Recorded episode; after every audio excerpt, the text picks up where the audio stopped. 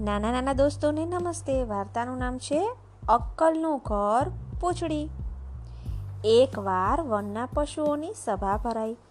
સભામાં સવાલ થયો કે અક્કલનું ઘર ક્યાં? કોઈએ કહ્યું પગ, તો કોઈએ કહ્યું કાન. સભામાં પગવાળા અને કાનવાળા એવા બે ભાગ પડી ગયા. ત્યારે ગલબો શિયાળ ઊભો થયો અને કહે, નહીં પગ કે નહીં કાન? પણ અક્કલનું ઘર છે પૂછડી. પૂછડી છે? તો પશુ છે ને પૂંછડી છે? તો અકલ. માણસને પૂંછડી નથી, તો કેવો બાઘા જેવો થઈને ફરે છે?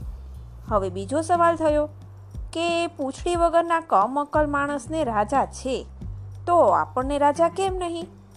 સૌએ એક અવાજે કહ્યું, આપણને પણ રાજા જોઈએ જ. હવે આમાંથી ત્રીજો સવાલ પેદા થયો કે આપણામાં રાજા કોણ?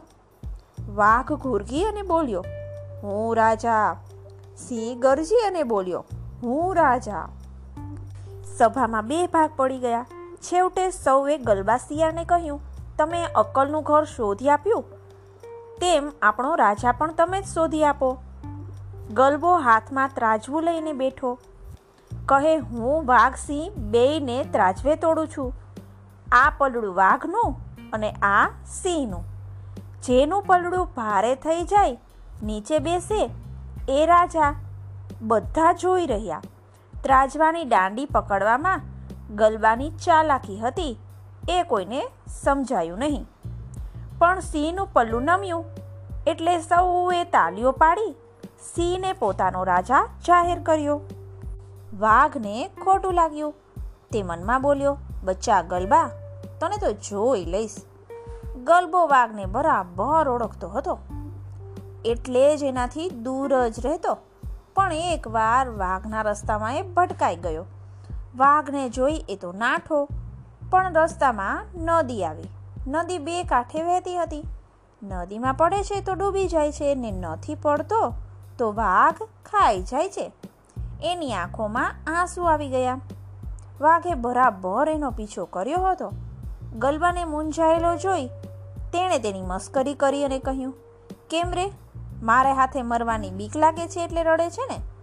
ગલબાએ કહ્યું, ના, મામા, તમારા હાથે મરવું એ તો મોટું માનની વાત છે.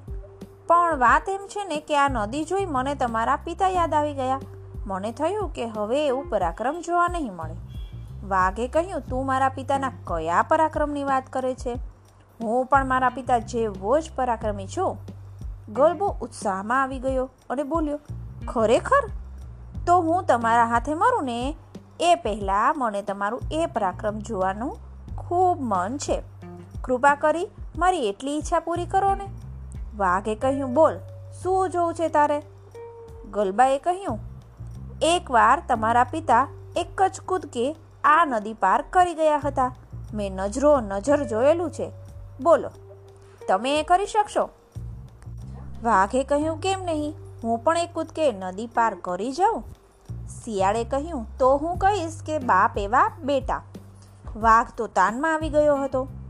એણે એક કૂદકે નદી પાર કરી જવા છલાંગ મારી.